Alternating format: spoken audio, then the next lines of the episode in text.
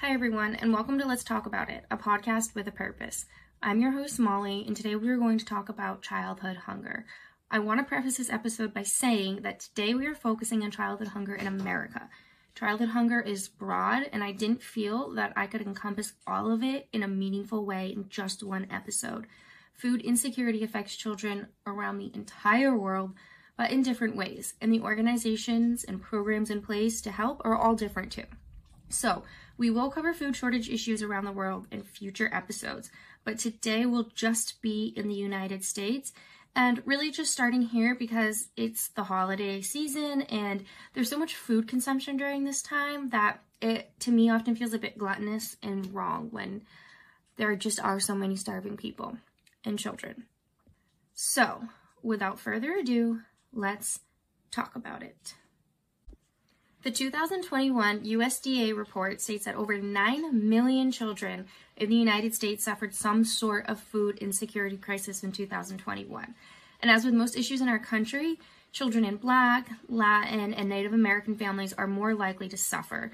One thing that I found particularly interesting and that I thought might help bring a little bit of context to the situation is that the USDA reported 59% of people living in the United States live within one mile of a grocery store. And you may be thinking, well, I don't live within a mile of a grocery store. I personally don't live within one mile. And, you know, one mile really isn't that much. But compared to the 26% of Native American communities that live within a mile of a grocery store, we can see that there really is a huge difference there.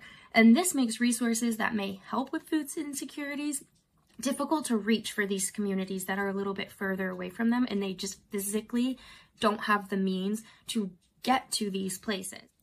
And the USDA report also said that 24% of homes with single mothers were also food insecure.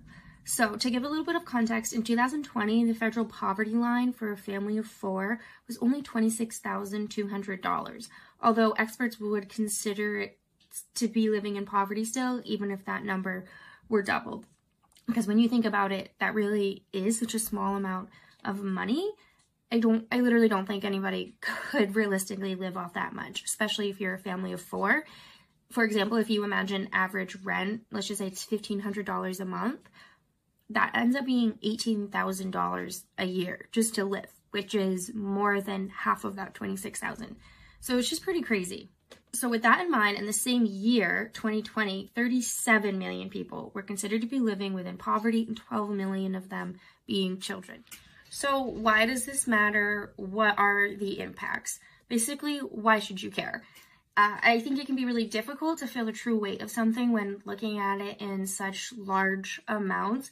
9 million children, 12 million children. At that point, it is so many that it almost just becomes a number, and you are removed from considering each child individually and all of, of the suffering that they may face.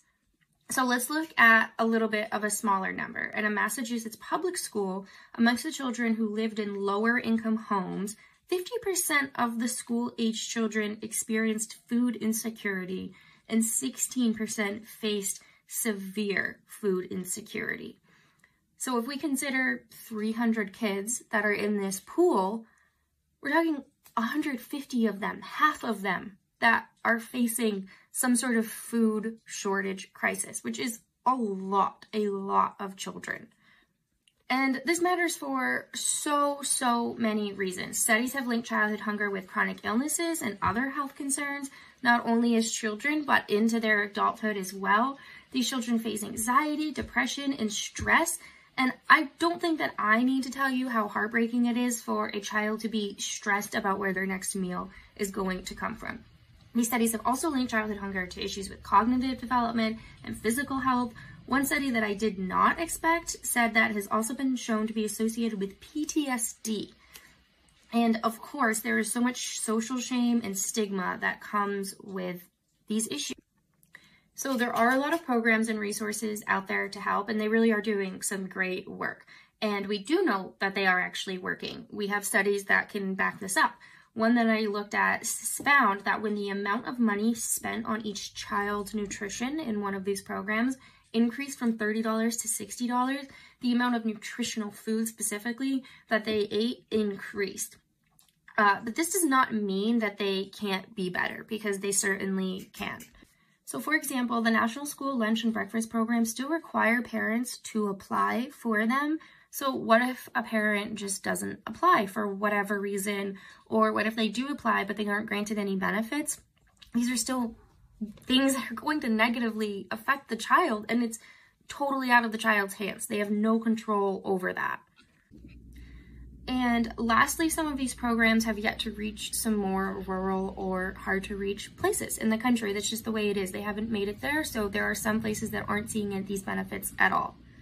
Instead, I think the government needs to federally mandate all states to do what California did this year, which is providing two free meals to all children attending public schools in grades K through 12, no matter what.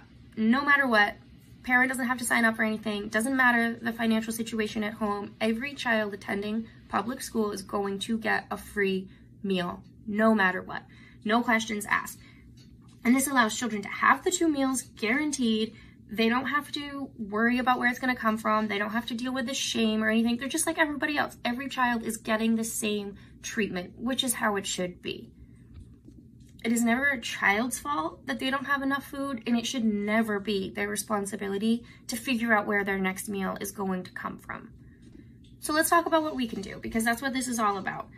You can always donate, and I know that this is not an option for a lot of people, and that is okay. If it's not an option for you, don't do it. Please don't go and put yourself in a food shortage crisis because you're trying to help. As noble and awesome as that is, you need to take care of yourself first. If you can donate, I strongly encourage you to find an organization or a local program that you feel right giving your money to and I specifically say that because while researching for this episode and charities or nonprofits that I could share with everybody, I became pretty quickly upset because many seem generous and great on the outside. And I'm not saying that they don't do great work. I'm sure that they are and they do and they have. But when I start looking at the salaries of the higher positions in these nonprofits or whatever, and I find that the CEO is making $500,000 a year, I personally just feel like my money could be better given somewhere else. Like, I don't think they need my money if that's how much they're paying their and maybe these larger organizations have resources to have a greater reach, and that's a great thing, and you may want to support them for that reason. But it just doesn't sit right with me when the top four people in some of these companies that I saw were literally making a combined $2 million a year. Like, take that money and go feed the freaking children. I, I just don't, I can't with that. Other things you can do donate to local food pantries, money or food. They also really rely on volunteers. I know a lot of the food pantries around where I live eh, are entirely run by volunteers. So they really could use the help. And if maybe you don't have $20 to go donate, but maybe you have like an hour of your time where you could just go help them organize food, or maybe you could afford to buy a few loaves of bread to just go drop off. All of that stuff really goes such a long way, especially when it's a bunch of little contributions coming together. That is how those local places, that's the only way that they are able to run and operate and function. And food pantries are especially important because children probably aren't going to them, but their parents are, and their parents probably are, especially maybe in times when the children aren't getting as much food from the school, so during the summer, for example.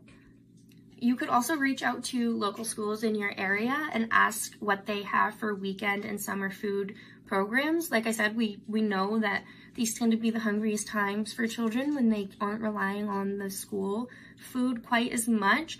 And many schools already have these programs in place, and you may be able to just donate some food items to them. Just ask if they have anything in place, maybe start a conversation about creating one if they don't have one in place.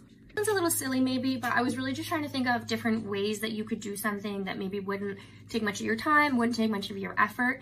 And one thing I thought of was buy the cheaper brand. You know, you go to the grocery store and there's usually whatever thing you're looking for. You'll there'll be the name brand, and then there will be kind of like the generic store brand right next to it. And the generic store brand tends to be less expensive than some of the name brands, even though it's like the exact same thing. So if you are in a position, if you can, only if you can, buy the more expensive item, the, the more expensive option, because who knows, maybe the next person that comes through and is looking at that same like item, they won't have the luxury of a choice, and maybe they need to buy the cheaper one. If the cheaper one's not there, they don't get to buy it that day. Another important thing that you can do is vote in your local elections.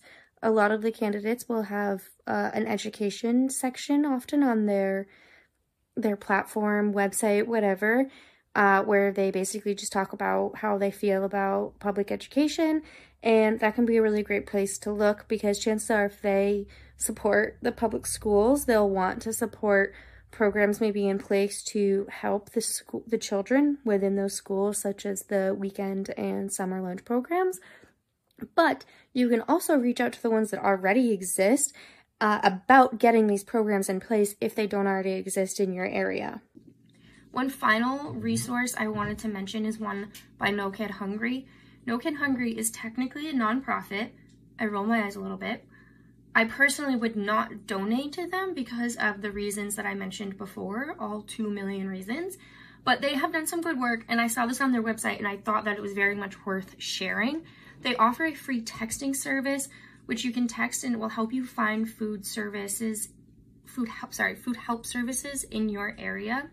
So to do this, you just text the word food, F-O-O-D, to 304-304. Again, that's food, F-O-O-D, to 304-304.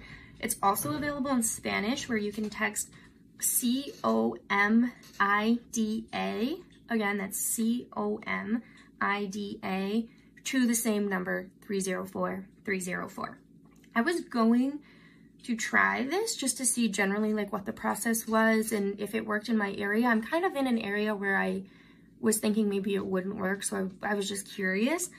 But then I was thinking about it more and I felt that it would be a waste of resources. I'm fortunately not in a food shortage crisis right now, so I wouldn't want to take the time or resources away from this program. I'm not sure if anyone's getting paid to do it. So I didn't I didn't feel right doing that. Uh, but I do think that it was important to share in case there was somebody who needed it. And that is all that I have for this episode. I really hope that you learned something new and I hope that you will continue to think about ways that you can help the children and the people in your community. And if you are interested in a visual sort of thing for listening to future episodes or revisiting this one, we do do a little video type thing over on YouTube. So if you'd rather watch than listen, go check it out over there. And until next time, be safe, and I will see you all then.